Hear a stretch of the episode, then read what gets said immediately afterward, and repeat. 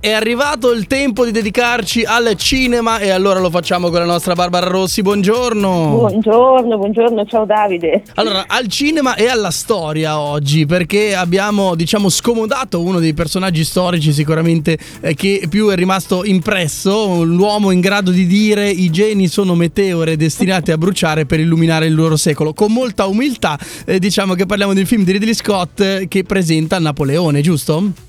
sì, sì, Napoleon di Ridley Scott, ma ehm, Scott ormai già da moltissimo tempo ci ha abituati a questo genere di cinema, no? in cui pare che voglia in qualche modo ricostruire la grande storia, quella appunto delle grandi frasi, no? anche dei grandi uomini della citazione che tu hai fatto adesso. Quindi ricordiamoci proprio un po' gli esordi e quindi il grandissimo successo del gladiatore, no? certo. dove troviamo una ricostruzione storica nello stesso tempo però anche e eh, tra l'altro con lo stesso attore protagonista del Napoleon di oggi, cioè Joaquin Phoenix, e troviamo però anche una storia eh, diciamo intimista, la storia dei piccoli uomini, quindi non soltanto la grande ma la piccola storia. È un po' la stessa cosa in questo film, che è un film ovviamente grandioso, un film da vedere, da vedere al cinema e lo sottolineo proprio per la grandiosità, la bellezza della ricostruzione delle scene, ahimè, di battaglia no? e quindi anche di tutta questa storia dell'ascesa di Napoleone subito dopo la rivoluzione francese per arrivare poi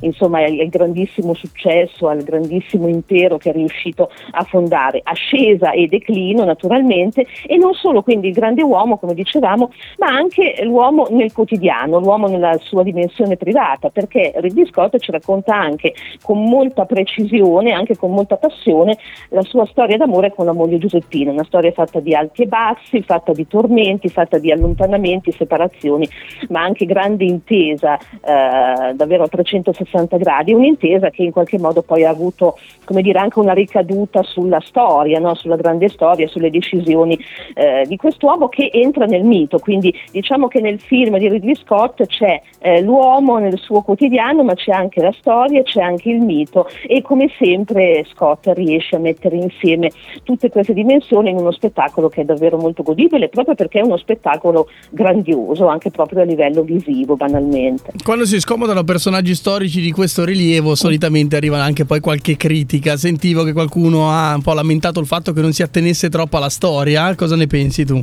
Sì, ho letto anch'io e, e che in effetti ci siano anche qualche, ci sia anche qualche imprecisione ecco, a livello di dettaglio storico, ma io direi che, a meno che non ci siano proprio ecco, degli errori madornali, ma non mi sembra questo il caso del film di Scott, forse tutto questo è perdonabile, nel senso che eh, l'idea è comunque quella di raccontare veramente il personaggio mitico, il personaggio che è entrato in una dimensione della leggenda e raccontare la grande storia, traendone poi un messaggio poi, eh, su, sul quale noi tutti avremo modo di riflettere. Quindi forse non conta tanto focalizzarsi proprio sulla eh, estrema precisione del dettaglio quanto sull'immagine d'insieme che poi ne, ne, ne emerge, ne esce. Ma sì, diciamo che poi questa critica avviene sempre quando si parla di fatti storici. Mi viene in mente il film dei Queen eh, che anche aveva avuto queste problematiche, così come tante altre.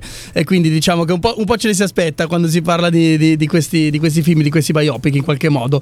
Allora Barbara, ehm, so che hai un evento da proporci, visto che noi parliamo anche evento, il weekend oramai è più vicino rispetto a lunedì, quindi siamo contenti di questo. Siamo contentissimi. Esatto.